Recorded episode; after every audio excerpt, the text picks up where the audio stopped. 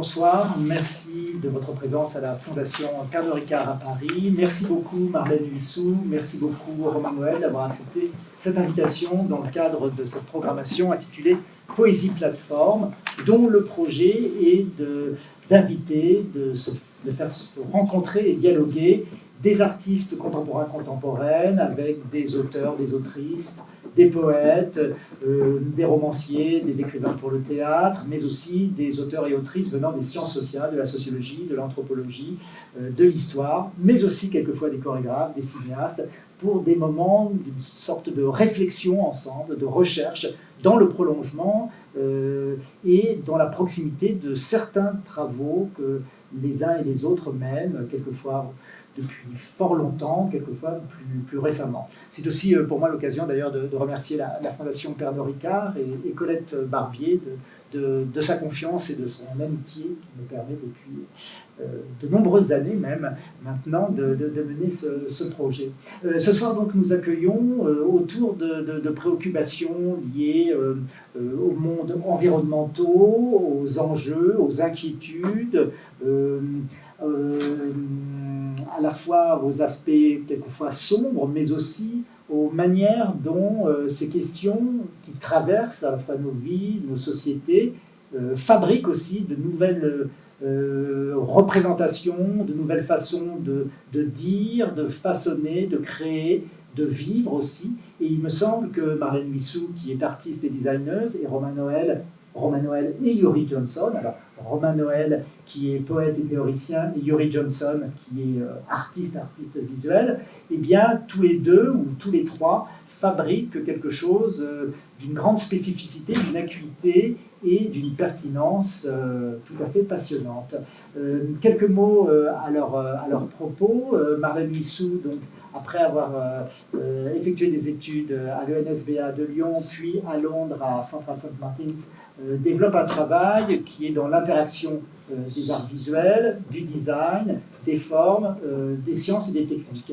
Et une des grandes spécificités des, formes et des, processus et méthodes qu'elle met en œuvre provient de sa réflexion et de sa pratique pourrait-on dire presque collaborative avec euh, des États euh, non vivants, enfin des États du vivant, mais des États euh, non humains, et principalement des insectes. cela va donc de l'abeille commune au, ver de soie indien et d'autres espèces.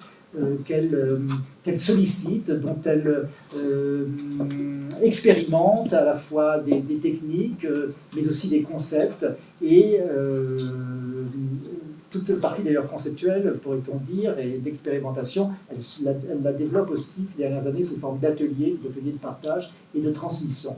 Mais euh, son travail qui s'inscrit à la fois dans les arts visuels et dans le, design, euh, à la fois donc outre-Manche, mais aussi euh, en France, reconnaît un, un, intérêt euh, euh, soutenu toutes ces dernières années. Elle a exposé dans de très nombreux euh, lieux, au Victoria et Albert Museum à Londres, au Chamber à New York, dans toutes sortes de, moments liés au design, Design Miami Basel, les Design Days à Dubaï. On a pu voir ses travaux au musée du design à Barcelone, au, musée Artipelag de, non, de, de Stockholm, pardon et puis euh, par exemple aussi au MAC en Autriche euh, à Vienne. Euh, cette année, on a pu voir en France aussi, que ce soit à la Biennale de Saint-Étienne, au Musée des Arts Décoratifs à Paris, au Centre Pompidou Metz, au FRAC Centre, ces travaux, ces objets dans le cadre d'expositions collectives, et puis une exposition individuelle a été consacrée aussi au moulin de Sainte-Marie à Boissy-le-Châtel. On a pu voir aussi ses travaux euh, euh, dans plusieurs euh, expositions, notamment à Londres. De son côté, Romain Noël donc, est poète et théoricien. Il a fait paraître aux éditions Fata Morgana un, livre de poésie intitulé Errare, et puis aussi toute une série de textes entre la réflexion et la création, notamment un texte BDSM Apocalypse, euh, qui était paru, enfin qui a été diffusé sur lundi matin l'année dernière, mais qui avait été euh, antérieurement publié par le magazine Climat.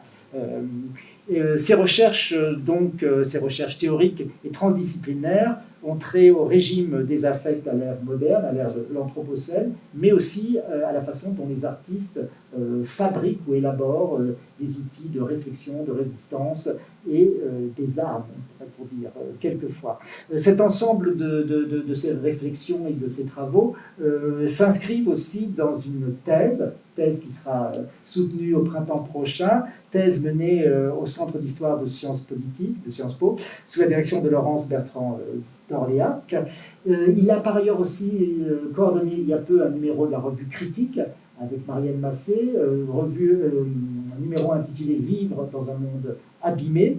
Et puis, il s'intéresse aussi aux interactions, aux interfaces entre la fiction et, la réalité, puisque il est aussi euh, le créateur le double euh, de Yuri Johnson, qui est euh, un artiste visuel qui lui permet donc d'élaborer à la fois des fictions, puisque Yuri Johnson produit des fictions, mais produit aussi des textes, des objets, euh, et parfois d'ailleurs des, choses et des processus plus, mystérieux, selon, euh, selon l'expression qui t'est chère. Euh, donc Yuri Johnson, ces derniers mois, pourrait-on dire, a explosé à un rythme très impressionnant, que ce soit en France, on citera par exemple une exposition au lieu commun à Annecy, une exposition, une participation au confort moderne à Poitiers, et puis à 13 aussi récemment, ainsi que des expositions à Montréal dans des espaces d'art contemporain ou des galeries euh, à Montréal euh, comme à Los Angeles.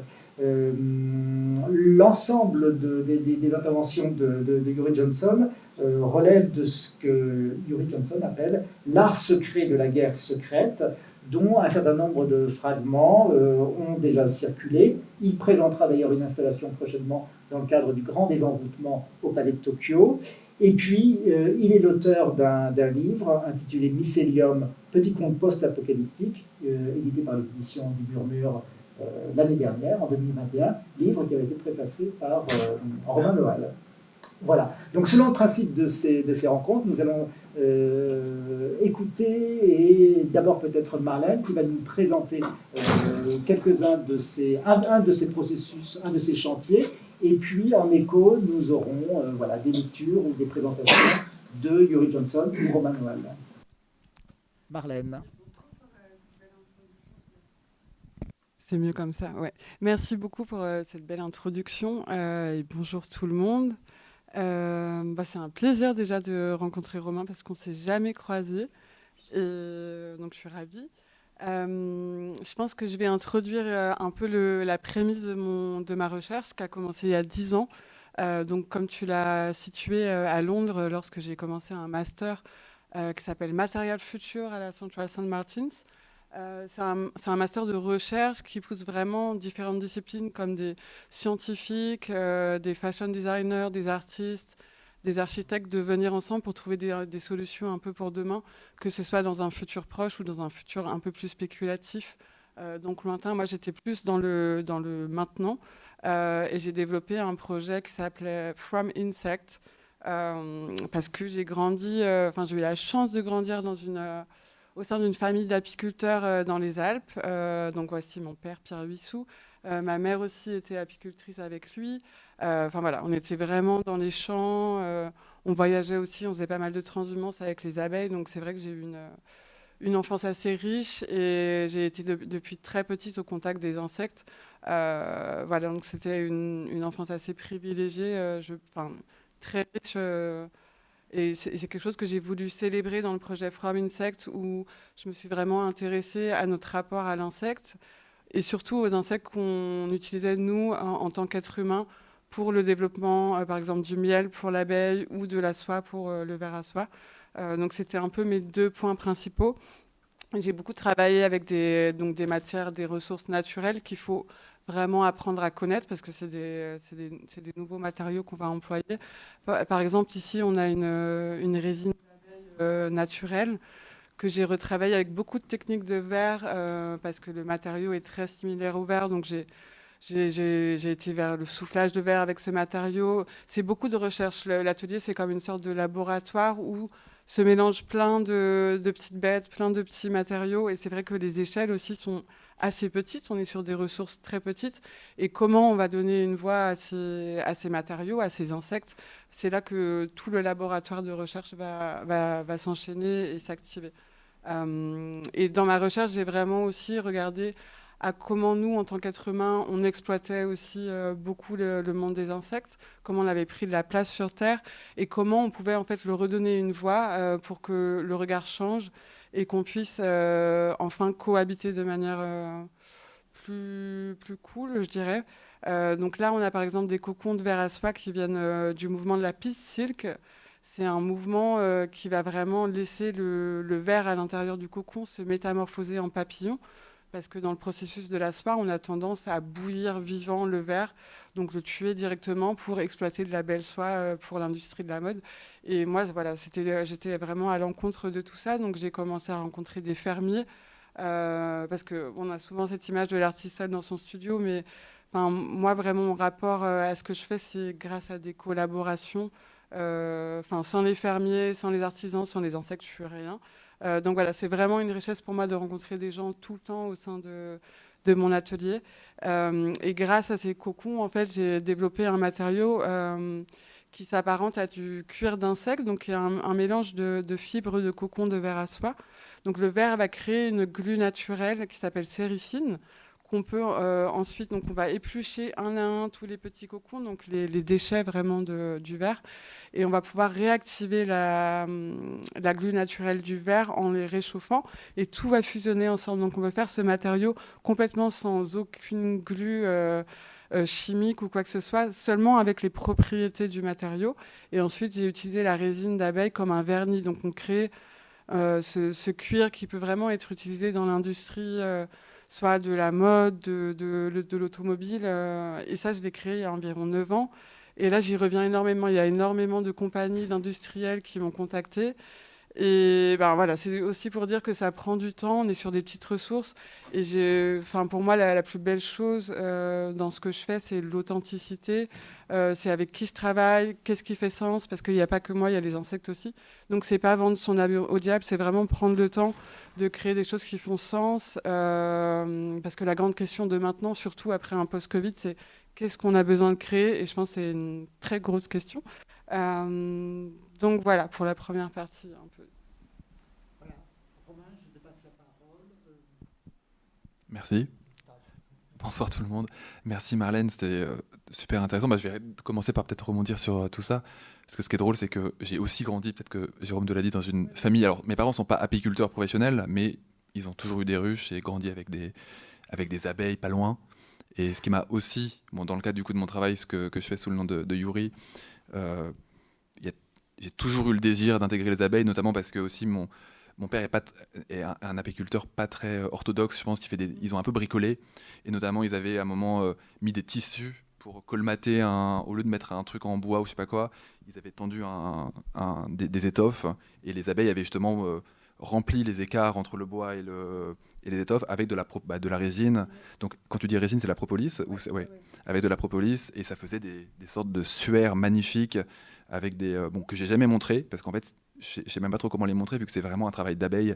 J'ai rien fait dessus et je sais que je peux rien faire dessus, mais je, crois qu'un jour il faudrait les faire une exposition d'abeilles quoi, juste avec des. Peut-être que ça, bah, je te les montrerai. Et euh, et du coup oui et puis pour, euh, donc déjà ça ça me je trouve ça amusant qu'on se retrouve là à parler de de comment les abeilles ont aussi parce que je pense qu'il y a un truc très c'est un il y a un truc très puissant avec ce que ce que projettent les abeilles en termes de symbolique, en termes de ce travail de, de de transmutation alchimique qu'elles opèrent euh, dans leur, dans leur quotidien d'abeilles euh, ouvrières. Et euh, d'où aussi, par exemple, l'image qu'on a, qu'on voit d'une pièce de, de, Yuri, où pour moi il y a un truc très, très érotique aussi dans, les, dans, la, dans la cire et dans, dans, ces, toute cette esthétique de, la, de la ruche, que j'ai souvent utilisé comme ça, où je fais des.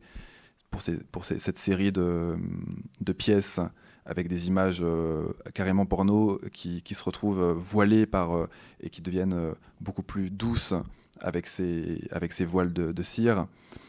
Et, mais c'est vrai que j'ai ouais, aussi des projets de. Bah, j'aimerais bien mais travailler sur des, par exemple sur des sculptures où je mettrais des petits objets dans les, dans les ruches, mais il faut, que je, faut que je discute davantage avec, avec mon père et peut-être qu'on pourra d'ailleurs en parler aussi. Mais, et oui, et pour les verres à soie, je trouve ça tellement bien que tu fasses. je connaissais pas ce, ce mouvement de la de la comment euh, voilà P-Silk.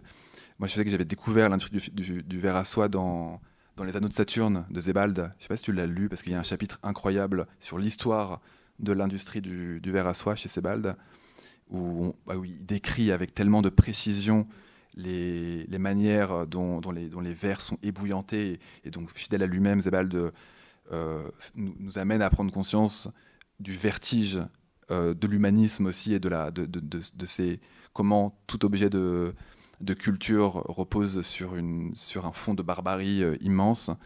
Et, je trouve ça génial qu'il y ait ce, ce, ce, processus. Quoi.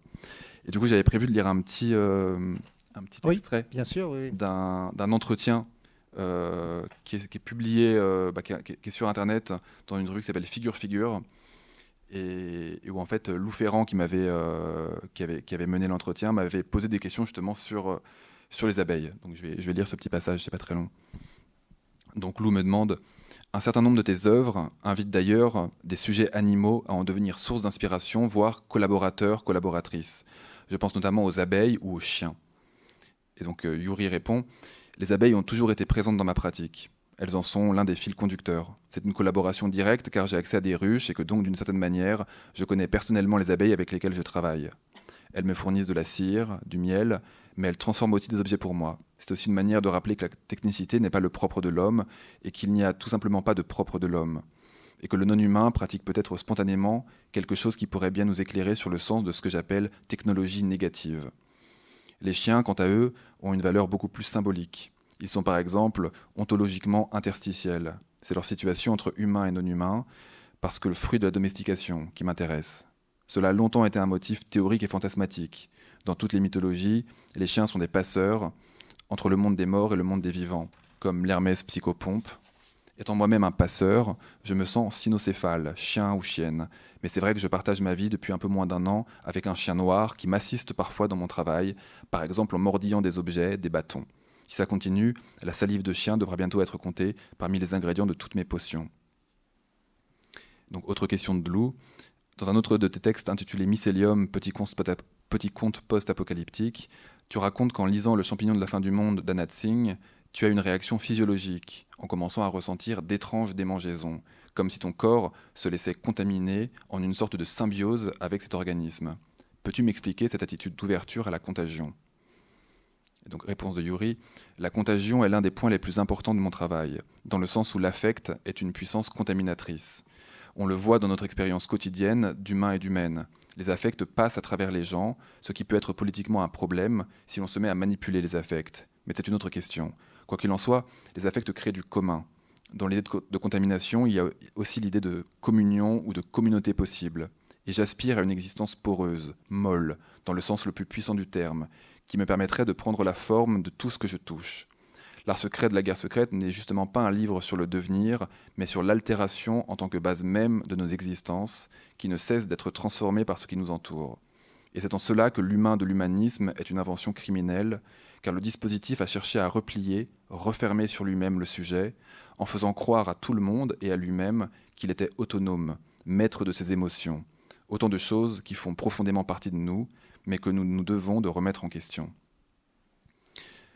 Donc voilà, bon, c'est un, peu, ça part un peu dans tous les sens, mais euh, cette, euh, en tout cas cette idée de, contagion sur laquelle finit l'entretien, c'est bon, on, y reviendra tout, à l'heure parce que c'est complètement euh, cette histoire d'affect, c'est le cœur de, la thèse que je viens de terminer et qui est une thèse un peu spéciale vu que c'est finalement un, livre de fiction qui, donc s'appelle La Revanche des affects et, et qui, se situe vraiment entre fiction et réalité, et, euh, dans laquelle le narrateur doctorant euh, qui cherche à écrire sa thèse rencontre une soixantaine d'artistes, au sens vraiment très large du terme, qui, qui vont aussi l'amener à éprouver dans sa chair le principe même de, l'affectivité.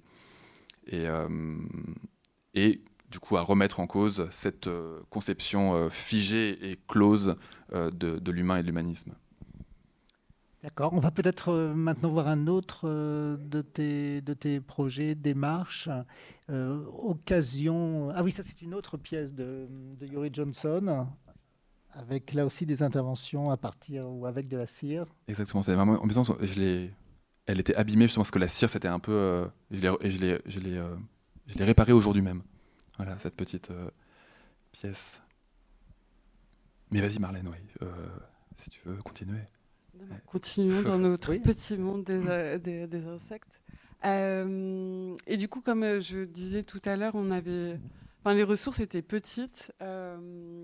Et j'ai été invitée par le Victoria Albert Museum de Londres à essayer de grandir en termes d'échelle, enfin vraiment pour donner une voix. Euh, donc ils m'ont commandé cette œuvre qui était installée euh, il y a quelques années. Euh, donc j'ai vraiment utilisé les cocons de, la piscine, dont on en a parlé tout à l'heure, avec une fine couche de résine.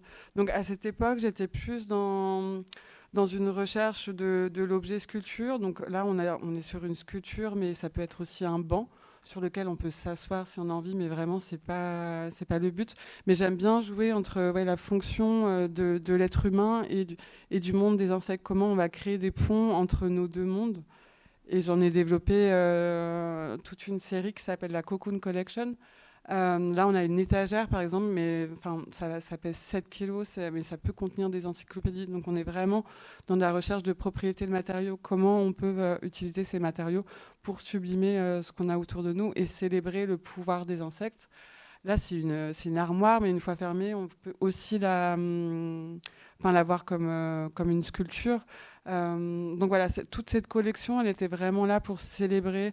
À cette période-là, j'étais vraiment en train d'utiliser les matériaux pour montrer la beauté du monde des insectes. Et après, comme vous allez le voir plus tard, euh, j'ai commencé à me poser bien d'autres questions sur comment euh, je pourrais vraiment aider les insectes.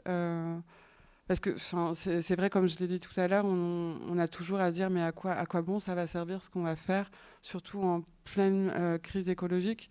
Euh, et voilà, naturellement, j'ai un peu détourné euh, ce parcours-là pour vraiment m'intéresser à travailler avec des scientifiques, à travailler avec des fermiers pour aider euh, les insectes, clairement.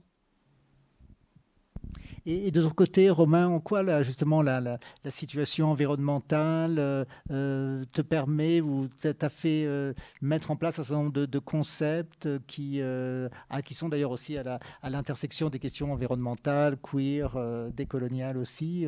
comment, outre la, prise de conscience personnelle, bah, dans le dans l'entretien, euh, parce que en fait, je partage souvent des concepts avec euh, bah, Yuri et Romain utilisent un peu les mêmes euh, les mêmes concepts souvent. Et je parlais de technologie négative. Et en fait, il y a tout dans, ce travail de thèse que j'ai fait, il y a toute une réflexion sur le négatif. qui est, qui est pas tout à fait le négatif de la négativité, même s'il lui est lié, mais que dans lequel j'ai finalement fini par trouver une forme aussi d'un certain rapport à l'affectivité.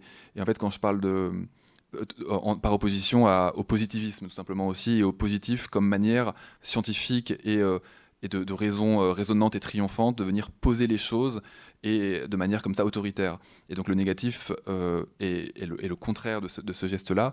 Et quand je parle de technologie négative, la thèse essaye d'égrener comme ça et de, découvrir en quoi les artistes aussi proposent des technologies négatives, qui sont des technologies que je définis comme des technologies affectées et affectives, dans lesquelles, au lieu d'aller poser les choses de manière autoritaire, on va entrer en collaboration, entrer en symbiose et essayer de, juste d'entendre, de se mettre à l'écoute tout simplement du, monde non humain. Et bah, c'est pour ça que j'ai l'impression que c'est exactement dans tu fais partie. Tu, voilà, tu, tu pourrais euh, totalement bah, rentrer dans, dans ma thèse. Si je t'avais rencontré avant, tu aurais pu être une de ces artistes que je croise et qui vont m'expliquer en quoi, dans leur pratique, euh, il y a déjà une tentative de transformer l'humain lui-même, en fait. Hein, dans, parce que là, en transformant nos manières de travailler, on transforme le logiciel euh, humaniste qui est complètement, complètement dysfonctionnel. Et donc ouais, je pense que ce, concept-là, c'est quand même un des concepts centraux quand même. Et j'aime bien l'idée de technologie, j'insiste vraiment parce que je crois que, en tout cas, je pense que c'est le c'est une des, pas des conclusions, mais ce qui est un peu, ce qui est un peu euh, outrageant presque pour, un, pour, un, pour quelqu'un qui est censé être historien de l'art, ce que je suis en vrai pas du tout, même si je suis dans un, centre d'histoire, mais c'est que en fait, la question de l'art m'intéresse presque finalement plus en tant que le paradigme de, de l'art et, de l'œuvre est, est, complètement euh, absent de, de, de, la thèse. Et, et, je trouve ça intéressant du coup que tu sois entre l'art et le design, même si on ne sait pas exactement. Je, ne suis pas sûr que tu. Ouais, je m'en moque. Voilà, c'est pas c'est pas une question en vrai. On et du coup, euh... c'est le truc des cases en France. J'ai voulu en sortir. mais ça, mais je pense que la technologie est intéressante pour ça aussi, parce que du coup, on est de même que la technologie peut être partagée avec le non humain. Il y a, je trouve que j'aime bien parler de, de, gestes techniques et de comprendre en quoi, euh, quand, quand, on est dans, une, dans un engagement technologique, euh, on est enfin en, en train de le monde lui-même est une, est une, sorte de somme de technologies et en quoi on participe de ces, de ces technologies-là. Ouais. Et tu aurais un exemple de euh, technologie négative que tu aurais inclus dans... bah, Alors, il y a beaucoup... Euh, un, un, des grands aspects de la, de la thèse, même si ce n'était pas totalement prévu comme ça, j'ai beaucoup travaillé finalement sur des technologies négatives aussi qui sont des, euh, qui sont des technologies de, hum, disons, relationnelles, mais de relations avec l'invisible j'ai essayé de reconceptualiser des choses. Euh, bien sûr, je m'intéresse à des choses très concrètes où j'ai l'impression que finalement tous les artistes, si on, si on essaie de sortir du paradigme de l'art, euh, essayent d'inventer des manières de se rapporter au monde différemment et du coup dans leur pratique, qu'elles soient sculpturales, picturales, euh, d'installation, de, de, performance, tout, ce vocabulaire du monde de l'art, que finalement pratiquent ça, mais aussi j'ai fini par, par m'intéresser notamment pour rituels et à tous ces, tous ces toutes ces choses extrêmement technologiques qui, qui consiste euh, directement à aller euh, entretenir des liens avec du non-humain, que ce soit des, entités euh, animales, mais aussi des entités végétales ou des entités simplement des, fantômes. Comment est-ce que ça, en fait, on est aussi dans un geste technologique, en faisant, je sais pas, même ne serait-ce qu'un un, un, rituel de lune est une technologie. C'est une manière de, se rapporter à, du non-humain, c'est une manière de, se situer dans le monde et aussi pour moi qui est complètement lié à ce truc de technologie négative, euh, parce que c'est des choses qui nous permettent de... On ne peut pas faire n'importe quoi euh, en termes de technologie et de gestes techniques si on, si on est à l'écoute à ce point de ce qui se passe autour de nous et si on célèbre, si on est dans une sorte de geste de célébration. Donc la célébration elle-même fait partie des, des technologies négatives, ou ce que Alexis Pauline cette euh, autrice afro-américaine, appelle la cérémonie. Ce geste cérémoniel aussi qui consiste vraiment à et je pense que c'est, bah, en tout cas, c'est un des aspects qui, m'a le plus intéressé, je pense aussi dans cette euh, aventure euh, dont je vais parler tout à l'heure, de, la thèse, c'était de découvrir aussi à quel point c'était un... J'ai l'impression que notre temps était aussi animé, bah, que beaucoup d'artistes que j'ai rencontrés aspiraient non pas à produire de l'art pour aller remplir des expositions ou des, musées, mais surtout pour euh, juste euh, se relier leur vie euh, à ce qui les entoure et, et, au sens très très large du terme. Cette dimension de, de méditation, parfois, elle est, elle est, aussi présente dans ton travail, Marlène, j'ai l'impression. Ah oui, oui, tout à fait. Tu peux nous en parler Oui, ouais, ouais, ben, par exemple, si on prend cette, cette pièce-là, euh, on est sur. Euh, je travaille so pas mal avec des assistants, mais des fois vraiment seule parce que j'apprécie ce moment de. Enfin, de, de ouais, d'être seule face euh, à l'immensité de ce qui reste à faire. Euh, là, on est à environ. Euh, enfin, si j'étais seule, je pense que ce serait trois mois de travail, genre du 10 heures par jour. et je produis très très peu. Enfin, ça, c'est aussi une, une, une, prise de parti. Hein. Je fais peut-être 3-4 œuvres par an. Quoi. C'est vraiment. Enfin, je, crée seulement quand j'ai vraiment l'envie et le besoin de le, faire, même si c'est tout le temps, parce que comme tu dis, c'est très répétitif. Euh, mais comme on est sur des tout petits euh, ingrédients comme euh, que ce soit le cocon ou la résine ou d'autres éléments avec lesquels je travaille, c'est vrai qu'on se retrouve vite dans une accumulation pour vraiment donner cette voix dont je parlais tout à l'heure. Enfin, il faut, vraiment des heures et des heures pour que des, choses en, sortent, que, que l'immensité euh, puisse, puisse être là. Là, on est sur une... Elle fait à peu près 2 mètres de haut, cette, cette pièce-là. Euh, mais ouais, c'est un truc que j'ai depuis... Euh, je pense que 15 ans, j ai, j ai ouais, je, je, suis très obsessionnelle aussi. Et, et, les formes, elles, elles émergent d'un ouais. désir préalable ou elles sont euh, de manière organique Alors, je dessine jamais ouais. euh, au préalable. Euh, récemment, parce que je suis partie dans des échelles un peu plus grandes, à l'autre bout du monde, donc il faut envoyer des 3D et tout, ça m'a un peu fait peur, mais je trouve ça assez fou aussi. mais non, je dessine jamais et je fais des, modèles, donc des, petites maquettes. Et après avoir créé les œuvres, pour les garder en mémoire, vu qu'elles partent, je les garde en mémoire et j'ai une toute petite modèle de chaque œuvre. ouais, donc voilà. Je, pensais au, J'imagine que dans ton atelier, il doit y avoir plein d'odeurs, de, cire, de, euh, de propolis. Euh, tu dois... et, du coup, j'imagine que ça, parce que je, sais que ces, odeurs, ces odeurs-là, c'est aussi une forme de lien euh, très mm. puissant, ah qui est aussi complètement embaumant, envoûtant. et elle, cette odeur-là, elle fait complètement partie du travail et du storytelling aussi. Parce que quand elles étaient exposées au début, personne ne savait ce que c'était. Des gens pensaient que c'était du verre ou de la céramique. Et il y avait cette odeur qui embaumait les musées et les galeries. Et, tout le monde avait une idée différente d'où ça venait. Enfin, tu vois, alors que la propolis, c'est quand même une odeur assez. Enfin, on la reconnaît dans la ruche. Mais j'ai eu des, versions de oh, ça sent le salami. enfin voilà. Et c'est vraiment, pour moi, ça fait vraiment partie de l'œuvre. Les euh, les plus vieilles pièces, elles ont environ 10 ans et elles sentent encore. Euh, c'est un matériau que les égyptiens utilisaient déjà pour euh, embaumer les corps.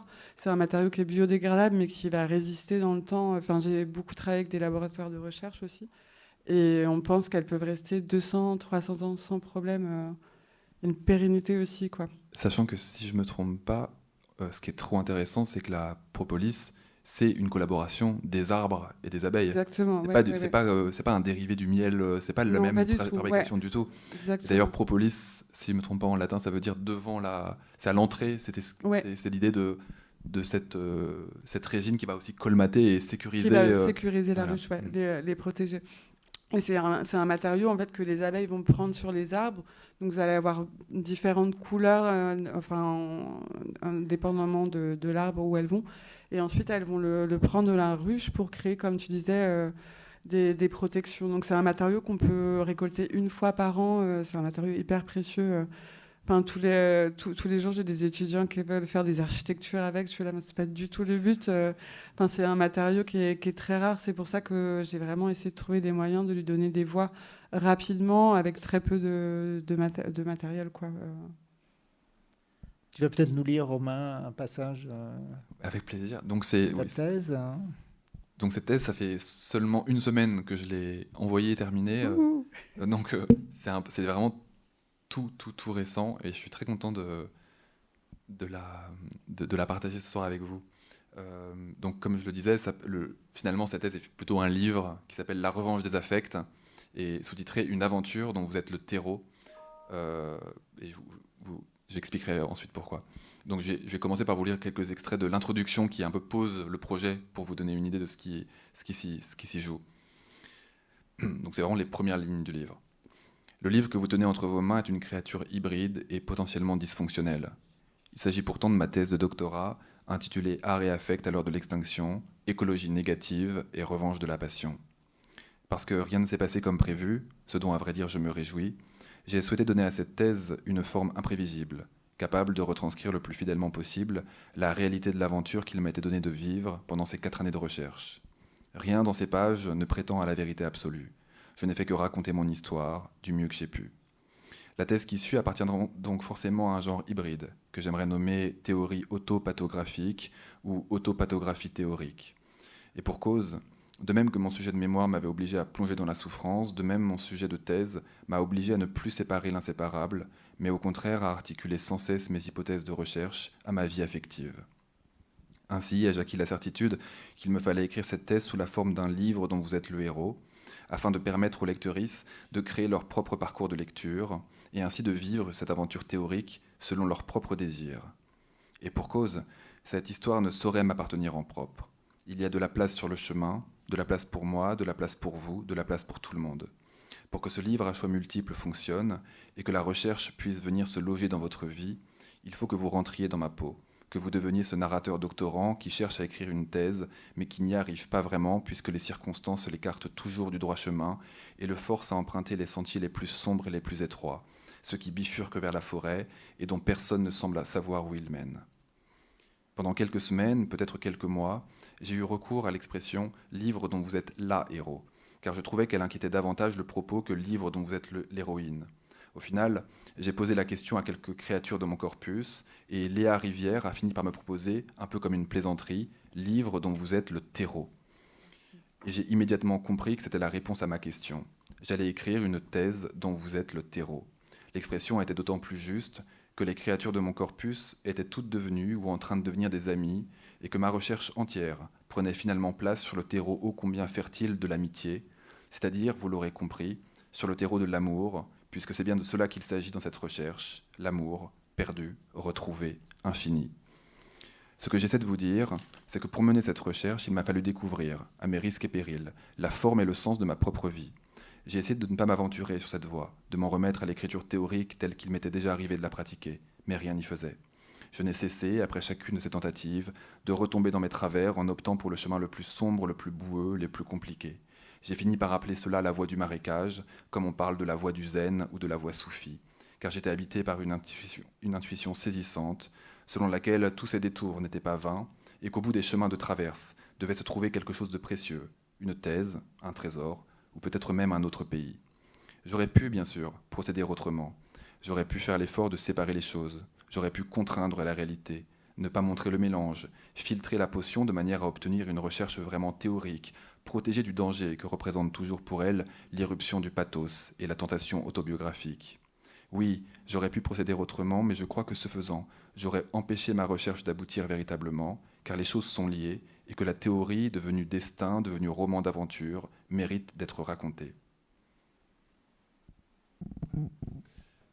Donc ça pose un peu le, propos et le, et projet, euh, et ça pose aussi une forme de ton où, je, dramatise. Il y, a tout un passage de l'introduction qui s'appelle Des vertus de la dramatisation, où je, dramatise beaucoup la situation de ce, doctorant, euh, narrateur doctorant, qui, euh, qui ne comprend rien à ce qui lui arrive et qui est toujours dans une sorte de Ah, les choses me rattrapent, avec ce qui est une forme de une manière aussi euh, de le rendre euh, très poreux à tout ce qui lui arrive au monde. Et en fait, il, ne fait que suivre les, les, portes qui s'ouvrent et il va de, surprise en surprise.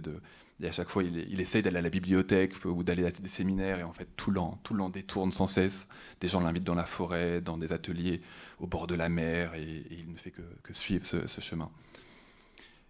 Et j'ai l'impression que ce, qui ce, qui, euh, ce qui me fait écho directement avec ce que tu disais tout à l'heure, c'est le, je crois que cette thèse m'a vraiment fait comprendre qu'on travaille, que, que la, je pense ma, ma révolte presque contre, la, contre l'université et contre la théorie telle qu'elle est pratiquée par l'université venait aussi du fait qu'on essayait de nous faire croire qu'on travaille tout seul, alors qu'on travaille jamais seul. Et j'ai l'impression que c'est exactement là où tu en es aussi de, de, ton itinéraire.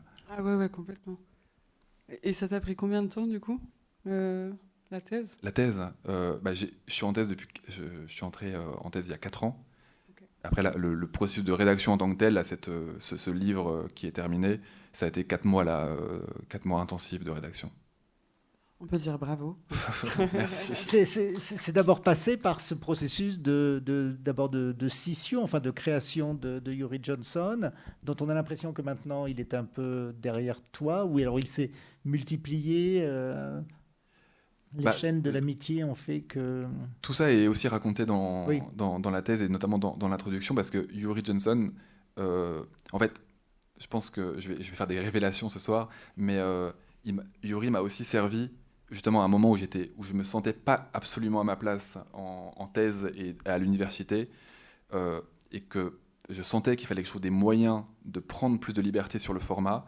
Je me, ça m'est apparu très vite que Yuri pouvait me servir en tant qu'artiste de mon corpus, à créer un espace davantage euh, plus, plus souple justement dans, la thèse. Donc Yuri a aussi toujours joué ce rôle euh, de cette euh, exactement d'un dispositif et de protection et de liberté pour contrer aussi l'espèce de rigidité universitaire. Et ensuite, ce que j'avais pas prévu du tout, c'est que c'est qu'en fait, bah, plein de projets allaient, allaient, naître et que finalement, j'ai fini par rencontrer les artistes du corpus davantage en tant que Yuri dans des expositions et dans des, dans, des rencontres euh, liées à, mon propre travail plastique que en tant que doctorant. Finalement, Yuri, sur les deux dernières années de la thèse, j'étais finalement beaucoup plus Yuri que, que, Romain. Et finalement, là, la thèse est la synthèse de tout ça, où, euh, où c'est finalement quand même le narrateur, euh, bah, le, thésard qui, qui, reprend les, les rênes et, et, qui reparcourt tout ça. Et Marlène, comment on, entretient des relations avec des, espèces euh, non humaines? Eh ben, on va les rencontrer. oui. Et puis on n'a pas peur. Euh, enfin, ouais, on, je pense qu'on a les mains sales. Euh, on va, on va dehors. On va, on reste pas dans son atelier. On rencontre plein de monde. on voyage un peu. Enfin là, je pense que le, le travail aussi change avec le Covid, pas mal. Enfin, je pense que c'est assez intéressant.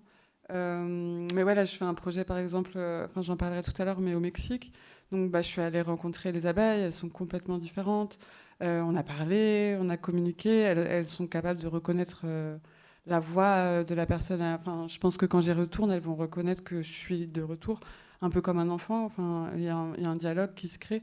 ouais, c'est vraiment la, rencontre et le, et le dialogue. Enfin, moi, je leur parle.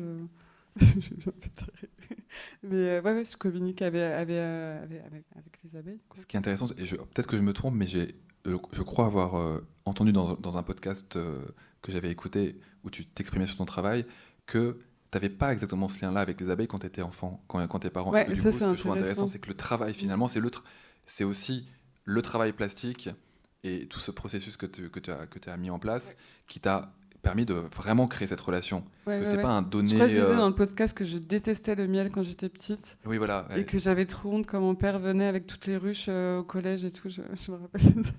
Mais euh, ouais, c'est vrai, c'est vraiment le travail plastique qui m'a rattaché, enfin aussi à mon histoire familiale.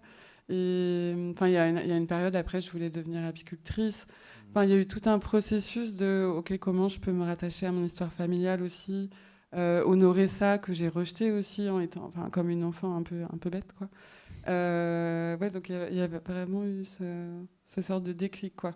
Je pense qu'il il a été créé plutôt avec la matière au début et ensuite avec les espèces, avec le non humain, parce que j'ai vraiment réalisé que c'était hyper important de faire ce travail. Euh, parce que les gens avaient des réactions de, de, de, de peur face aux insectes. Enfin, ils ne les voient pas beaucoup en ville. On, les a vus un peu plus pendant le Covid. Je ne sais pas si vous avez remarqué, mais, euh, mais on ne les voit pas. Quoi. Enfin, du coup, euh, du coup, c'était important de les mettre un peu sur le devant. Euh.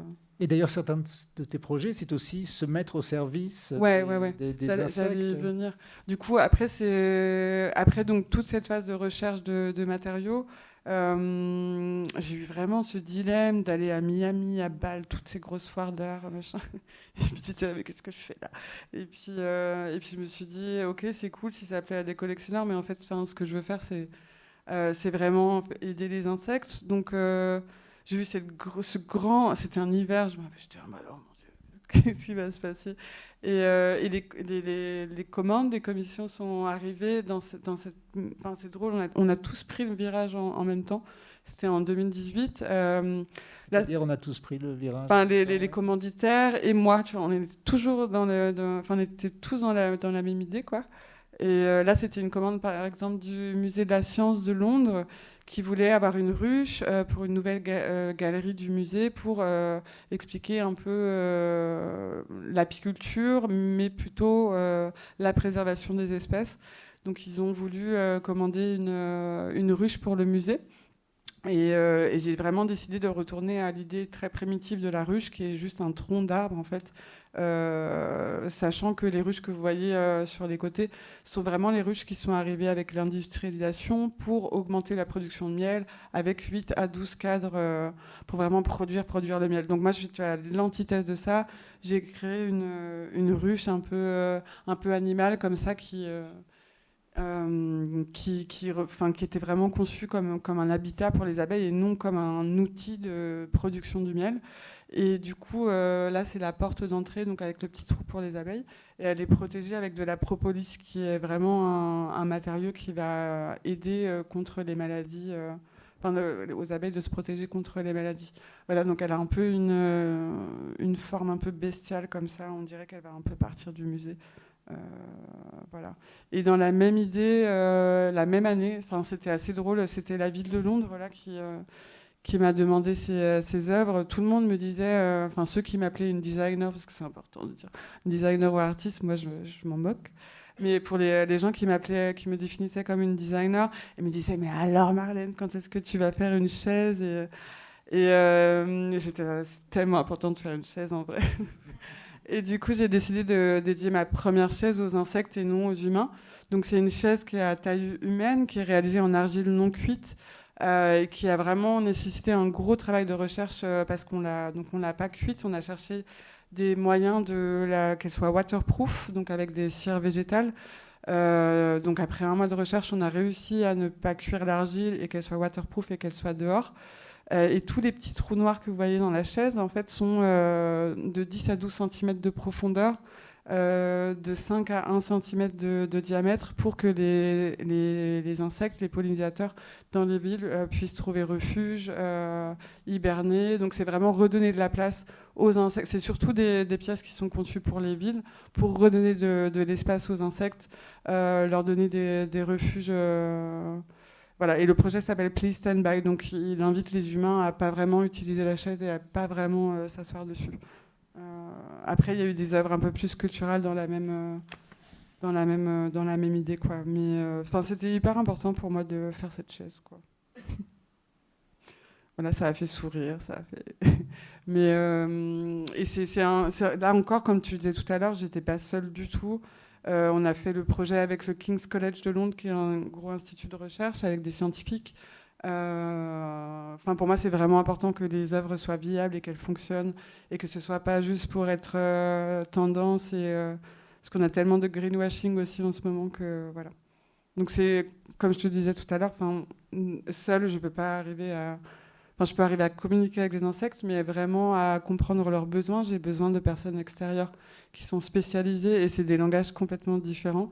Enfin, la première fois que je suis allée dans le laboratoire, c'est on arrive en tant qu'artiste ou designer et euh, enfin, on est tous un peu timides quoi, et on commence à se relâcher. Et puis, euh, enfin, c'est un dialogue qui est hyper intéressant, qui est, qui est différent pour les scientifiques, qui est différent pour nous. Et en fait, on est hyper heureux quoi, de collaborer ensemble général.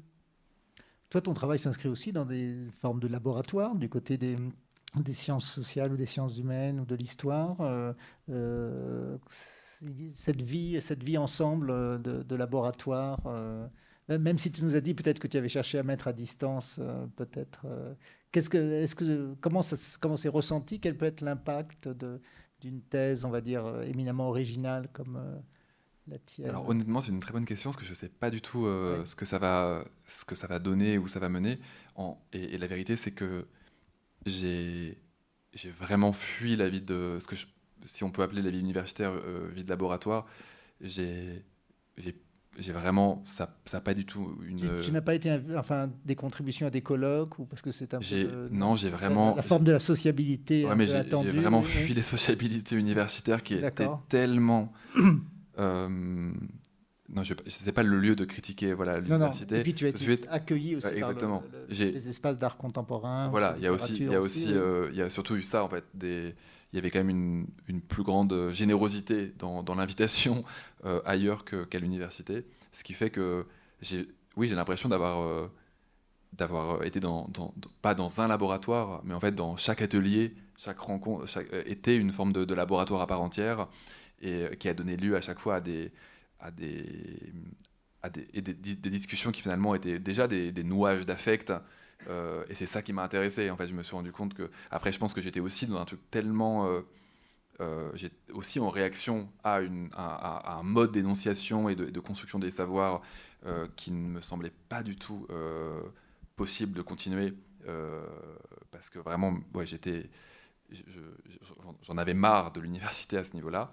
Et donc, j'avais, c'était le laboratoire. D'ailleurs, j'ai écrit un texte sur un artiste qui s'appelle Damien Fragnon, qui s'appelait Un laboratoire peut en cacher un autre, et qui, faisait, qui parlait d'une expo de, Damien qui était vraiment une, une expo où il y avait beaucoup de processus euh, biologiques, de, mutations qui étaient mises en, qui étaient, qui étaient mises en, œuvre, et, euh, et, où en fait, en discutant avec Damien et en parcourant euh, ce, travail, je m'étais rendu compte que c'était un laboratoire affectif, que du coup il y avait ce laboratoire scientifique qu'on voyait surtout en arrivant, mais que ce qui l'intéressait, c'était pas justement de, faire avancer la science euh, ou, de, ou, de, jouer avec le vocabulaire scientifique, mais au contraire de montrer que derrière chaque euh, installation, derrière chaque interaction, il y avait avant tout une histoire affective qui se créait et qu'il était en train, comme tout le monde, qu'il était en pleine transmutation, en, pleine transformation. Tu veux nous lire peut-être un, passage? Ouais, très bien. Je vais, bah, justement, je vais lire encore, encore. Je pense peut-être qu'après je vais arrêter avec les avec l'intro, mais un dernier extrait de l'intro qui parle justement des, des affects et des larmes, parce que les larmes ont été très importantes aussi dans. Bah, je pense que le et pour cette idée aussi de, du négatif et pour, pour, pour cette, cette, cette méthode qui était la dramatisation et aussi pour toutes les raisons que vous connaissez de, ce que ça crée aussi en, nous, euh, d'être dans, dans ce monde abîmé dont, on parlait tout à l'heure. Euh, les larmes se sont imposées quoi, comme, le, comme euh, l'affect de départ quoi, de ce texte. Pendant longtemps, le terme affect a signifié pour moi quelque chose de cet ordre, une zone sombre où une certaine négativité s'ouvrait sur une certaine forme d'amour. Fort de cette intuition, je suis allé à la rencontre des artistes de mon corpus, et c'est là que les choses ont commencé à devenir vraiment intéressantes. En effet, plus j'avançais sur le terrain des questions d'affectivité, plus je constatais une tendance étrange, à l'œuvre dans le monde et dans les corps de celles que je croisais. Quelque chose comme une pulsation sourde, venue du fond du corps, et qui voulait faire retour. En m'intéressant à cette pulsation, il m'est apparu que ce n'était pas n'importe quels affects qui exigeaient de revenir sur le devant de la scène, mais principalement des affects liés à la perte, à la tristesse, au désespoir. Principalement donc des affects tendres et mouillés, des larmes trop longtemps réprimées. D'une certaine manière, la recherche dont ce livre témoigne a véritablement commencé là-bas, dans les larmes. Et je crois que c'est pour cette raison, grâce à la dimension larmoyante de ma recherche, qu'un fort lien de communauté s'est immédiatement installé entre moi et les artistes que je rencontrais. Ainsi ai-je commencé à poser des questions comme Pourquoi tu pleures? qu'il fallait entendre comme Pourquoi? Pour qui? Vers qui? Avec qui, contre qui et in fine comment tu pleures. Et il me semble que c'est plus ou moins à ce moment-là, dans ces eaux-là, que j'ai perdu le contrôle. Comme si, de mobiliser d'emblée les larmes, j'avais créé les conditions pour que certains secrets me soient révélés. Les artistes de mon corpus ont commencé à me parler de choses très intimes et à me confier des secrets, qui n'étaient pas seulement des secrets personnels, mais aussi des secrets communs, des secrets collectifs, des secrets comme on en trouve dans les sociétés secrètes, ce que l'on appelle parfois des savoirs secrets, qui ne sont définis comme tels que pour rassembler celles qui se les passent en silence, comme un objet que l'on manipulerait tour à tour afin de se laisser envahir par sa puissance magique. Tous ces secrets ont vocation à être trahis, c'est-à-dire partagés, et ils le seront dans cette thèse devenue roman d'aventure. Toujours est-il que les révélations qui me furent faites tournaient autour de l'existence d'une autre écologie. Un certain nombre de créatures œuvraient à ce que j'ai appelé ensuite écologie négative, et cette écologie négative reposait sur un vaste mouvement de revanche des affects, mouvement dans lequel il fallait en moins entendre une forme de libération pulsionnelle que la redécouverte en nous d'une zone élémentaire de partage, zone humide et visqueuse qui serait comme un marécage où convergeraient les affects et où les mondes s'inventeraient en relation, là où l'interdépendance se fait promesse d'amour très long encore le. D'accord, peut-être. On va peut-être voir d'autres de tes, de tes travaux, Marlène, pour. Euh, bah, je crois qu'on arrive euh, à... peut-être euh, au projet du Mexique. du coup, ça c'est un projet qui, a, qui est apparu en plein Covid, donc c'est un projet assez long. et qui est assez intéressant parce qu'il a été fait à distance pour la plupart du, temps. C'est un, musée donc, qui, euh, qui, a ouvert juste avant le Covid, euh, en plein milieu de la jungle euh, au Mexique, qui s'appelle le Spheric Museum. C'est un, un, lieu d'art contemporain qui va aussi créer une sorte de laboratoire pour créer des échanges entre scientifiques, artistes, designers, chercheurs donc enfin, je, vous conseille de regarder un peu ce qu'ils font. Euh, ils travaillent beaucoup avec des chefs. Euh, enfin, ils font des choses très très expérimentales. Et ils m'ont invité pour euh, créer une installation pour les abeilles mayas qui s'appelle les méliponas. C'est des, abeilles qui sont beaucoup plus petites que les abeilles qu'on connaît nous, qui ne piquent pas et qui vraiment reconnaissent la voix des gens, qui, qui, sont un peu reconnus comme comme les Moverhoff. C'est un, être hyper important et célébré euh, au Mexique. Euh, et du coup, on a, donc, je suis allée une fois au Mexique pour rencontrer ces abeilles, rencontrer les apiculteurs, euh, les chamans aussi, apiculteurs qui, qui communiquent eux toute la journée. C'est assez fascinant avec les abeilles. Et j'ai proposé donc une habitation dans la jungle pour ces abeilles-là. donc je vais partir lundi là, donc j'ai dû Donc, je suis allée pour la rencontre, mais après, tout, enfin, par choix aussi, j'ai décidé de faire l'œuvre avec les artisans sur place sur Zoom. Donc tous les soirs, quand je couchais ma fille, j'étais sur Zoom avec les artisans pour leur dire un peu plus à droite, un peu plus petit. c'était hyper intéressant. C'était la première fois que je réalisais pas l'œuvre moi.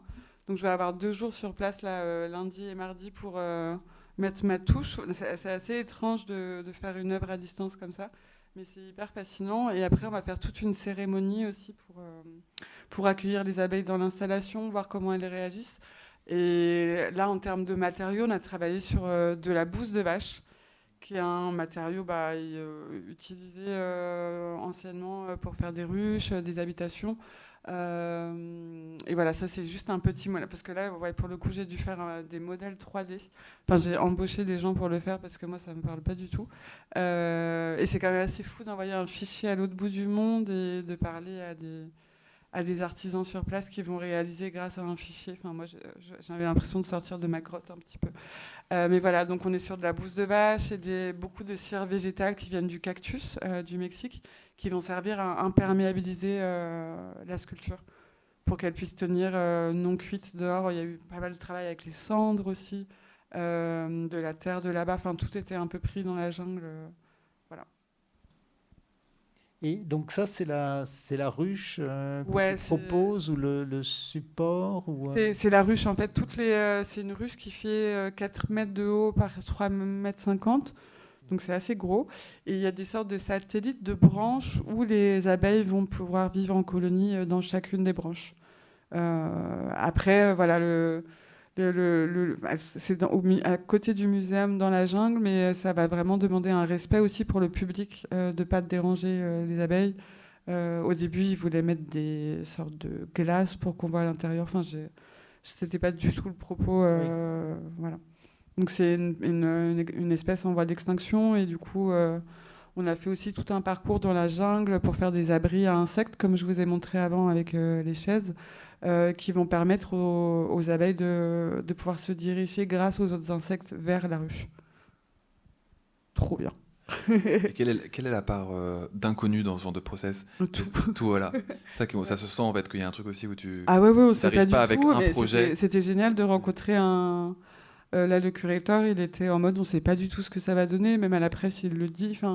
Donc on est hyper curieux de voir si elles vont aimer ou non la ruche. Au, final voilà, c'est comment nous, en tant qu'être humain, on peut euh, pas s'immiscer, j'aime pas trop ce mot, mais comment on peut se projeter pour que pour rendre service en fait aux, abeilles ou aux autres espèces.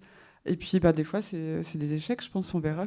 Surtout que, en fait, pendant des millénaires, on a plutôt, bon, j'exagère, mais en tout cas, notre modernité a, tellement travaillé autrement en ne cherchant pas à rendre service, mais en, exploitant, que du coup, il faut réinventer. On sait très bien exploiter, mais alors, euh, pour ce qui est d'inventer les technologies justement qui permettent de on est, c'est incroyable de se rendre compte qu'on est en train de découvrir euh, ça avec toutes les. Alors que pour ce qui est de l'exploitation, c'est rodé comme pas possible, mais dès qu'il s'agit d'inventer des formes euh, hospitalières, c'est une autre histoire. C'est hyper intéressant parce que c'est aussi un gros challenge. On peut pas faire les formes qu'on veut, on peut pas utiliser les matériaux qu'on.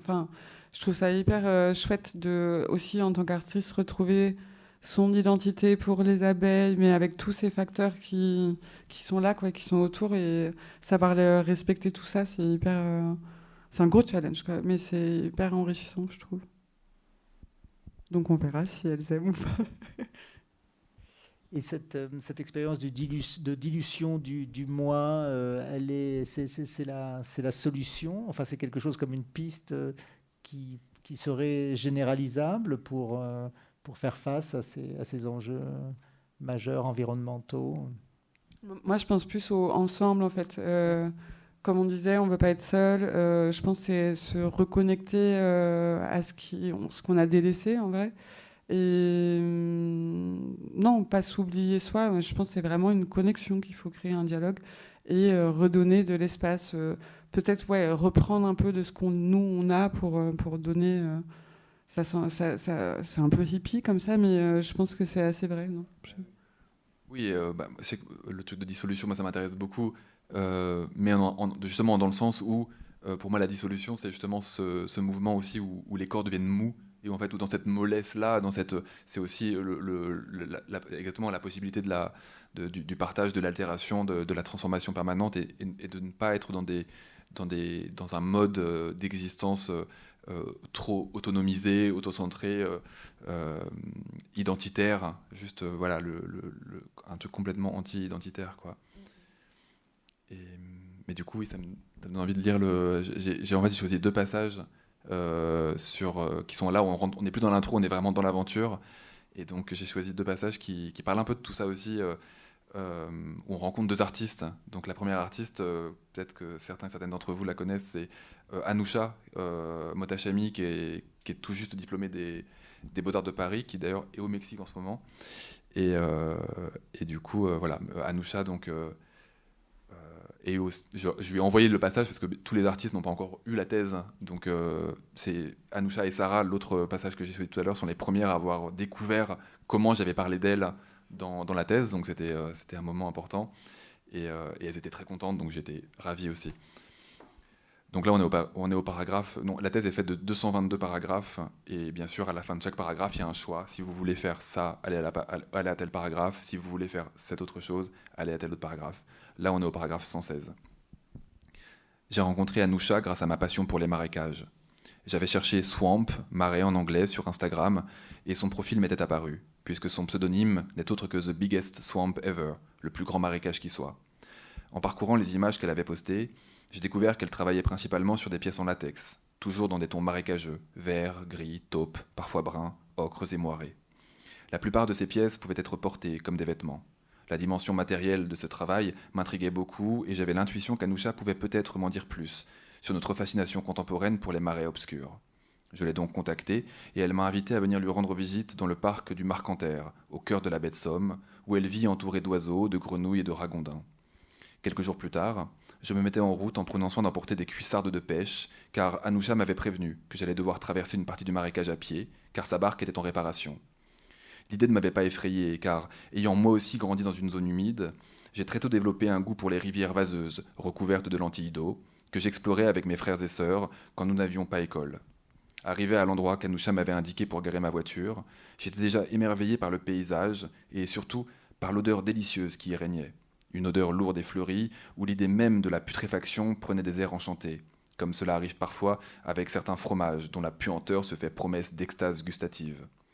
La maison est située à 2 km au nord-est du parking et il me suffit pour la rejoindre de suivre le tracé des tronçons de bois qui émergent de l'eau. Je mets mes cuissardes de pêche, dont le vert cacadois se fond parfaitement dans le paysage, et enfile un gros manteau car un vent glacial souffle à en faire ployer les roseaux. Je commence ensuite à me frayer un chemin en prenant soin de ne pas marcher dans les zones trop profondes car l'eau risquerait de s'infiltrer dans mes cuissardes, ce qui serait une catastrophe. Cela m'oblige à m'arrêter à chaque pas pour sonder la profondeur avec un grand bâton trouvé dans un buisson. Deux heures plus tard, je ne suis toujours pas arrivé, et pire encore, je n'aperçois pas la moindre maison à l'horizon. La nuit ne va pas tarder à tomber, et je réalise que je ne sais plus bien par où je suis arrivé, et qu'il se pourrait que je sois perdu au milieu du marécage. J'essaie d'appeler Anoucha, mais je n'ai pas de réseau. Refusant de céder à la panique, je poursuis ma route en priant pour que je ne me sois pas trompé de direction. Une heure plus tard, il fait déjà nuit noire, et je commence à désespérer. Les croassements des crapauds et les clapotis de l'eau forment une mélodie étrangement rassurante. Soudain, j'entends un tintement de cloche venu d'un peu plus loin. J'essaie de le localiser et finis par apercevoir une lumière dorée suspendue dans le ciel. Je commence à faire signe en appelant à l'aide et le tintement lumineux commence à se rapprocher de moi. La personne au loin avait dû m'entendre. En me dirigeant moi aussi dans sa direction, je commence à prendre peur. Et si, c'était un monstre des marais ou un serial killer en fuite? Finalement, ma peur se dissipe quand j'entends une voix amicale prononcer mon prénom et que je commence à distinguer Anoucha, encapuchée dans un épais manteau de pluie, une lanterne à la main et une cloche de bétail dans l'autre. Ne te voyant pas arriver, je suis parti à ta recherche, m'expliqua-t-elle joyeusement. Mais j'adore les balades nocturnes, donc c'est presque un cadeau que tu me fais. Et regarde la taille de cette lune. Je lève alors les yeux au ciel et réalise que depuis tout à l'heure, la lune s'est levée derrière moi, et que c'est grâce à elle que je, ne, que je ne me suis pas retrouvé dans le noir complet. Un frisson me parcourt la nuque et le dos pendant que je remercie Anoucha d'être venue à ma rencontre. J'avais peur de m'être perdu. Je n'apercevais pas ta maison, lui confiai-je. Ce à quoi elle me répondit que la maison était presque invisible, effectivement, mais qu'elle était juste là, sur la petite île située derrière le bosquet de bouleaux. En regardant bien, je distingue effectivement un petit filet de fumée s'élever dans le ciel. J'avais fait un, peu de feu. Je me suis dit que ça te ferait du bien, après cette escapade pour le moins humide. Après avoir parcouru les quelques centaines de mètres qui nous séparaient de la maison, nous nous retrouvons enfin à l'intérieur, face à l'âtre brûlant. La maison est une sorte de petit atelier dont les murs sont presque entièrement recouverts de pièces en latex et d'objets divers, dont je devine qu'ils sont eux aussi des créations personnelles. J'ai l'impression d'être dans l'antre d'une sorte d'insecte ou de serpent qui conserverait ses mues comme pour se souvenir de sa vie passée et ne pas oublier d'où il vient et comment il ne cesse de se transformer. Les flammes donnent un aspect luisant à toutes les peaux en présence, lui conférant un aspect encore plus viscéral. Anoucha me sert une infusion d'hibiscus étonnamment épaisse, comme du sang. C'est très sucré et délicieusement parfumé. On commence à discuter et je lui demande depuis quand elle vit dans cet endroit reculé. Elle m'explique qu'elle est arrivée ici il y a à peine un an et qu'elle s'y sent super bien. J'avais besoin de vivre de manière poreuse et il m'a semblé que cet endroit s'y prêtait. Je ne suis pas sûr de passer ma vie ici, mais je sens que j'ai besoin de cet endroit pour travailler et accomplir certaines choses. Le fait d'être isolé de tout et de ne pas pouvoir me déplacer facilement crée quelque chose d'étrangement libérateur, comme si tout un tas de choses n'existaient tout simplement plus pour moi. La seule chose qui me manque parfois, ce sont les baies de Berbéris et mes amis bien sûr. Mais elles viennent régulièrement me voir, et le temps que l'on passe ensemble ici est comme distendu et infiniment précieux. Elle m'emmène ensuite derrière la maison, dans un petit jardinet éclairé par la lune. Avec des blocs de tourbe séchés, elle a créé un système de torches qu'elle allume parfois quand le ciel est couvert quand le ciel est couvert et que la lune ne répand pas sa lumière sur le paysage mouillé. J'étais à deux doigts d'allumer les torches tout à l'heure pour que tu puisses me voir mais j'ai préféré partir à ta rencontre pour le plaisir de crapahuter dans l'eau huileuse. Je lui demande ce qui, selon elle, nous amène aujourd'hui à fantasmer les marécages comme des lieux désirables et quasiment utopiques. Et elle m'avoue ne s'être jamais posé la question en ces termes. Pour moi, m'expliqua-t-elle, c'est un tout.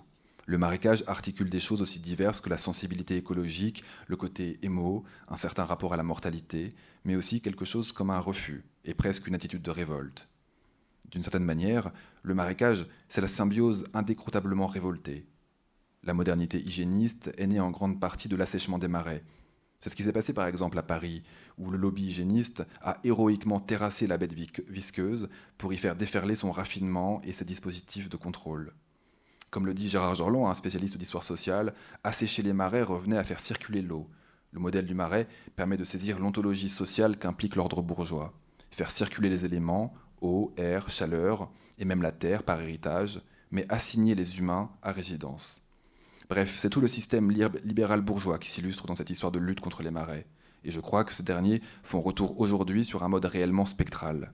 Ils se servent de nous pour formuler quelque chose comme une vengeance ou une malédiction à l'égard d'un ordre social fasciné par l'activité et terrorisé par ce qui au contraire stagne et se décompose. C'est d'ailleurs la même logique de rejet de la mort qui a conduit à l'assèchement des marais et au déplacement des cimetières et des abattoirs hors des villes. Et encore et toujours la même logique, qui a cherché à faire de la métropole un espace complètement éclairé, balisé, nommé, d'où l'inconnu, le danger et la mort devraient être chassés pour toujours. Je vais m'arrêter là. D'accord. Merci. Euh, peut-être Marlène, tu, évoquais aussi euh, euh, comment des, projets antérieurs se retrouvaient revivifiés, réactivés. tu peux peut-être, est-ce, qu'on peut aussi là en tirer une sorte de, loi, enfin peut-être pas de loi, mais enfin une, idée de, quelque chose qui nous ferait échapper peut-être à cet productivisme qui nous entoure? Mmh, oui, par, exemple avec le cuir d'insecte euh, que je on a vu des images.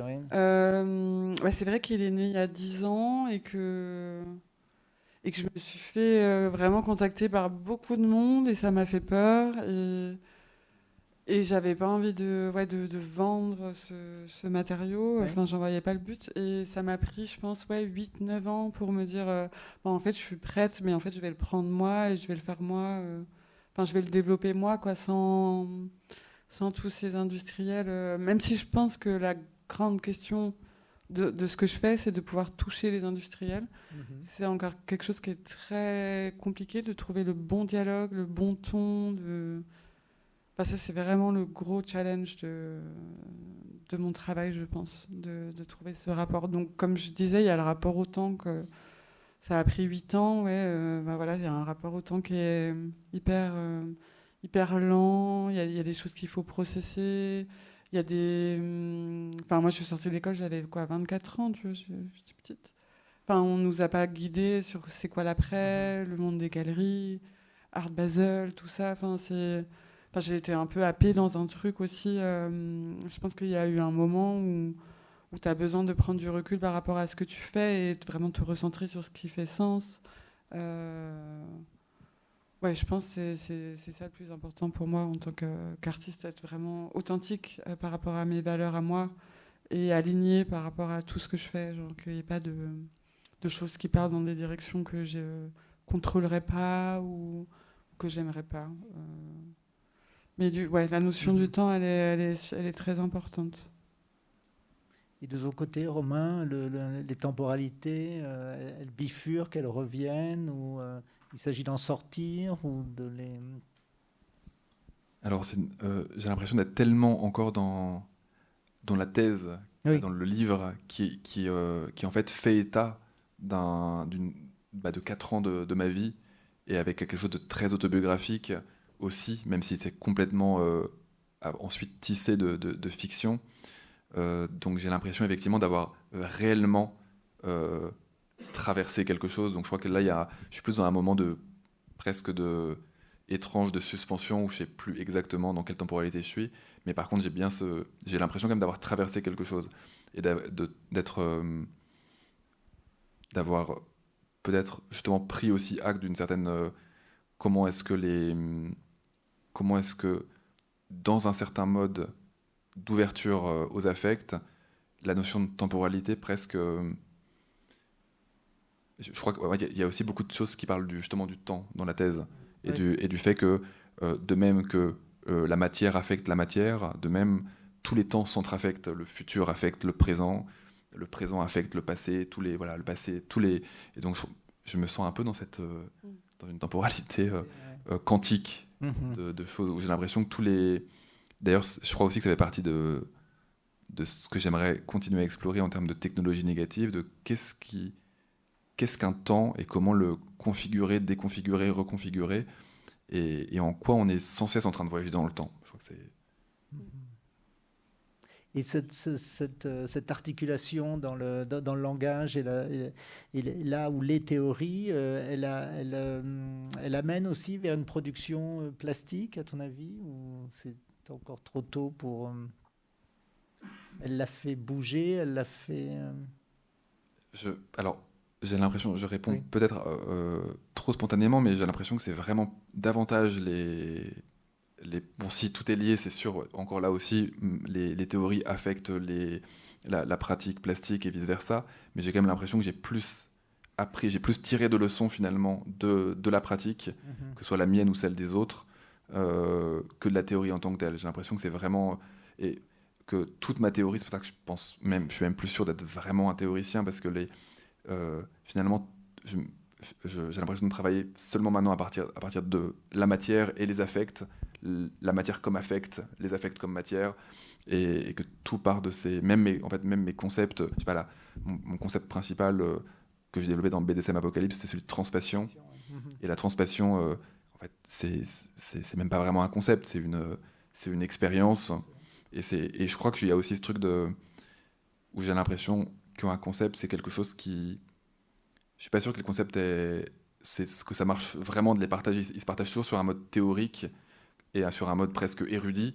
Et j'avoue que j'aspire, je, rêverais de, de, ne faire que des concepts qui, soient donc, qui seraient peut-être d'ailleurs plus des concepts, mais qui soient vraiment des choses entièrement partageables soit vraiment qu'on puisse les sentir dans son corps, un peu comme, même si c'est euh, là pour le coup un, concept ancien, mais qui est hyper intéressant dans son histoire, de, le concept de sentiment océanique euh, dans la discussion entre Romain Roland et, Freud, euh, qui, qui, est un truc qui, me fascine parce que ça nomme quelque chose de manière comme ça aussi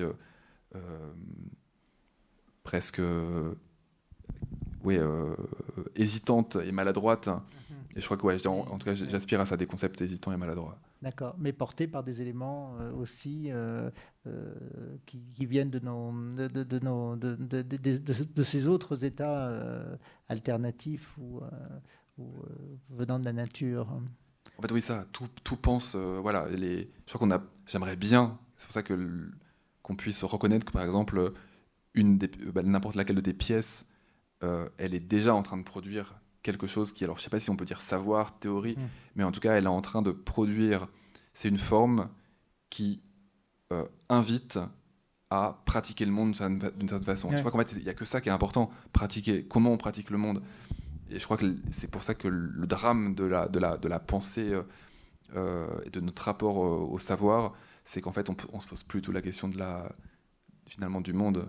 Et puis même quand on, fait, quand on croit, et je pense que c'est ça le piège auquel j'essaie d'échapper en travaillant sur l'anthropocène depuis le, comme ça une thèse en histoire de l'art, c'était que même quand on, croit être en train de travailler sur des choses très écologiques et tout, en fait, on, on est encore en train de rejouer, rejouer les, les, mêmes choses. Et, je crois, ouais, c'est Léa Rivière encore qui m'avait dit un moment où justement je parlais d'un un article où j'avais cité des, un peu beaucoup à, la manière universitaire, où elle me disait, mais euh, elle citait euh, Audrey Lorde en disant, mais on, on ne détruit pas euh, la maison du maître avec les outils du maître. Il y a toujours ce, et je crois que c'est c'est toujours bon de le rappeler. Et, et Marlène, tes projets euh, après cette, euh, cette, euh, ce vaste projet au Mexique bah Après, c'est vraiment l'hibernation. C'est-à-dire? C'est mon moment où j'ai pas d'assistant et où je suis seule et je fais de la recherche. Je passe quatre mois, c'est vraiment important pour moi et je développe ce, cuir, ce matériau d'un cuir. Quand tu disais tout à l'heure le temps, c'est aussi un matériau qui prend énormément de temps quand on développe un nouveau matériau, ça prend énormément de temps de le développer euh, d'un point 1 à un point, je sais pas quoi. Je sais pas quand c'est la fin non plus de, de le développement de ce matériau, quoi. Euh, euh, mais il y a quelque chose que tu disais sur sur l'outil. Moi, j'aime bien voir mes œuvres comme des outils de pédagogiques aussi. Enfin, j'aime bien que qu'un enfant de 5 ans puisse comprendre ce qu'il voit comme quelqu'un qui n'est pas du tout dans le milieu de l'art, qui est très quand même assez euh, privilégié. Quoi. J'aime vraiment euh, pouvoir parler ouais, à une abeille, à un enfant de 5 ans, euh, à un boucher qui connaît rien. Il y a des bouchers qui connaissent très bien l'art contemporain, mais enfin, juste pour citer un exemple. Quoi. Je trouve ça hyper intéressant de, créer ces outils, ces outils de communication, de pédagogie parce que voilà, on est là, on est là pour aussi euh, traduire des choses qui sont peut-être complexes euh, à un public, enfin un public différent. Quand je parlais du langage scientifique tout à l'heure, euh, enfin la première fois que je suis allée dans un laboratoire, on s'est pas trop compris et, de, de désarçonner tous ces réflexes de langage aussi et de les reconstruire d'une manière un peu plus simple pour le pour donner l'accès. Je trouve ça hyper beau en fait. J'ai l'impression que ton travail aussi, c'est grâce aussi aux insectes, aux abeilles notamment, mais je pense qu'on pourrait l'élargir vraiment à tout le, aux insectes de manière générale. Euh, aux vaches aussi, parce que aux, vaches, Mais ça, ça, fait des les, tous ces tous ces éléments euh, non humains, ils jouent aussi des rôles d'intercesseurs et ils permettent, je pense, presque de guérir quelque chose qui parfois ne va pas trop dans le monde de l'art contemporain où tout est très euh, très auto-centré aussi finalement et que là, ça, j'ai l'impression que par rapport même au public, en fait, si tu dis aux gens qui ne sont pas du tout dans des dynamiques, euh, bah, des réflexions sur l'art contemporain, parce que c'est loin d'eux. Quand on parle d'abeilles, quand on parle d'hôtels à insectes, par exemple, qui sont des choses qui, qui se pratiquent même dans les écoles, tout ça, ça que ça rassemble aussi et qu'on a besoin de ça, d'être euh, de ces de ces, Rassembler, j'aime bien ça. Je me tourne vers la salle s'il y a des, questions. Euh, ah, peut-être.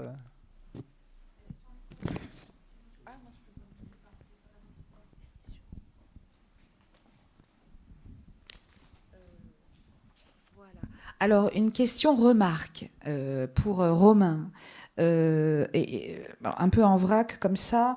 Alors, j'étais très sensible à justement cette sensibilité, hein, comme ça, dont tu, dont tu, parles, mais je reviendrai sur la question de l'affect et sur la question du langage. Et ma question, pour la formuler de manière assez simple, c'est en quelle manière es-tu affecté par ton écriture?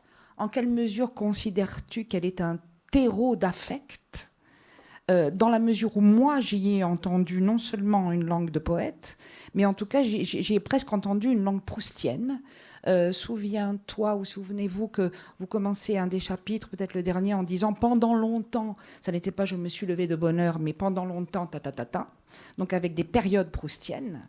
J'ai même pensé à un Marcel Proust de l'Anthropocène, pour dire la vérité, mais j'ai pensé aussi au nouveau roman, j'ai pensé au Grand Maulne avec ses marécages.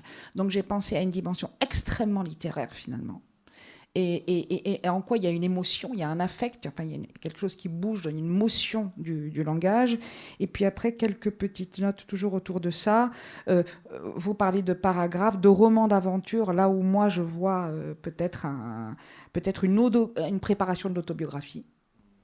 Euh, ce narrateur, vous utilisez, vous utilisez même enfin, tout ce champ du narrateur, du paragraphe, et le narrateur, c'est qui? C'est Yuri ou c'est Romain? Est-ce qu'il n'y a pas une métalepse là? Alors vraiment, je ramène ça. Et enfin, ce régime d'hospitalité, est-ce que finalement le régime ultime de l'hospitalité, ça n'est pas, si je peux employer ce mot dans la littérature, mais en tout cas le langage? Comme lieu euh, principal euh, d'ouverture aux affects, et là où le temps centre affect, non pas de manière quantique, mais de manière proustienne. Eh bien, euh, merci beaucoup. Une grande question. C'est très, ouais, c'est très généreux et très vaste. Merci. Euh, je crois déjà qu'évidemment, euh, tout ça, ben, le langage pour moi est.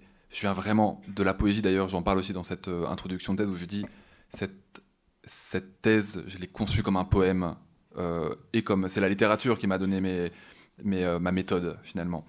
Et, et le langage je l'ai toujours considéré, depuis mon expérience poétique aussi, comme une, vraiment comme une émulsion, comme une matière vibrante. Euh, et effectivement, chaque mot, et ça je le pense, c'est aussi quelque chose que que, je, que je, développe autour des symboles, mais de même que chaque symbole porte en lui tous les usages symboliques qui ont été faits de, cette, de, ce, même, de ce symbole à travers le, temps et, l'espace, euh, de même chaque mot porte aussi tous ces du coup, tout ce que vous entendez, effectivement, tout le monde entend des choses différentes, mais on entend chaque, chaque mot est un, une, une, sorte de, de, de, de réunion, de, de, concile spectral dans, dans, lesquels, dans lequel euh, des, des, mondes entiers sont en train d'être invoqués. Donc je crois que j'ai vraiment essayé aussi de mettre, pour l'écriture de, cet objet, de mettre dans une sorte d'état de, disponibilité totale, euh, comme si euh, mon but était de devenir langage moi-même et euh, et de, laisser toutes les rencontres que j'ai pu faire venir s'exprimer de manière presque comme une sorte, vraiment un, truc de, de, flux vibrant, ce qui fait que c'est pour ça que finalement la fiction l'a aussi emporté. Tout ce que je raconte est vrai, mais tout est fictionnalisé, de, tous les personnages, toutes les rencontres sont retranscrites affectivement avec précision, euh, tout en ayant recours à des, discussions, des, images, des choses qui, n'ont jamais existé, qui sont, euh, qui, sont juste sorties comme, des, comme si le langage cherchait son propre, son, propre chemin pour permettre aux affects de, d'être exprimés, ou comme si les affects euh, cherchaient à faire s'imposer un certain type de langage. Quoi.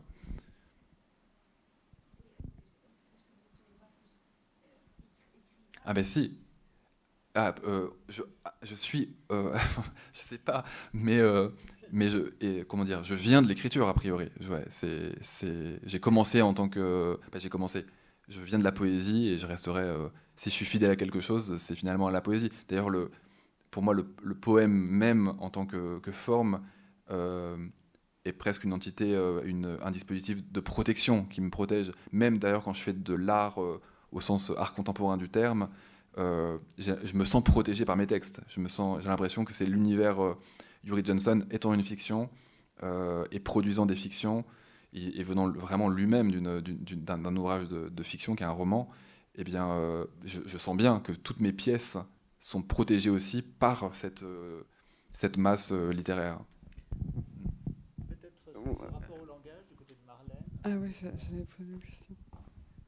Euh, non, juste, si je peux dire, tu, tu as parlé beaucoup de protection. Ouais. Et je trouve ça hyper euh, beau. Bah oui, j'ai l'impression. Ouais, mais je pense que qu'il y a se protéger soi et puis aussi protéger les. Se, se protéger. Toute la réflexion sur le, sur le négatif vient de là aussi, je crois. Truc de.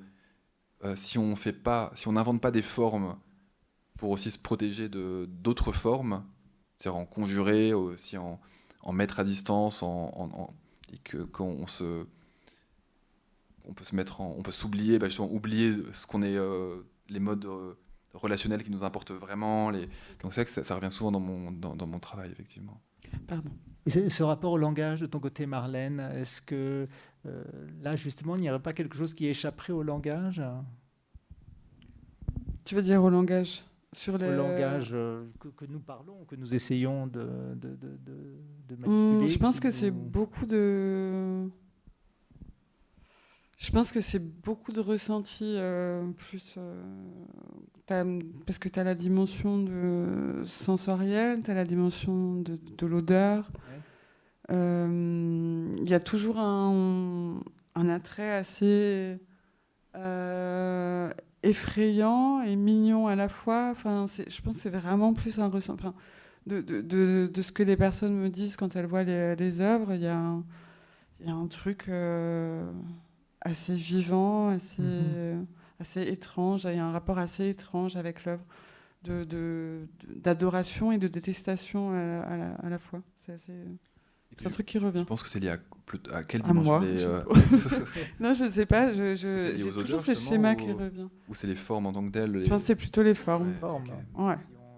Ouais. il y a des formes quand même assez, assez étranges.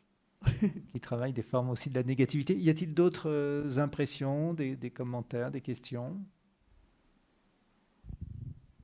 Eh bien, en tout cas, merci, merci beaucoup Marlène Huissou, merci beaucoup Romain Noël, Yuri Johnson aussi. Et puis, euh, nous allons aller de l'autre côté où il y a, euh, dans le cadre d'une collaboration entre la Fondation Pernod Ricard et l'École des Beaux-Arts de Paris, la présentation d'un travail de Charlotte Simonet. Merci beaucoup. Merci.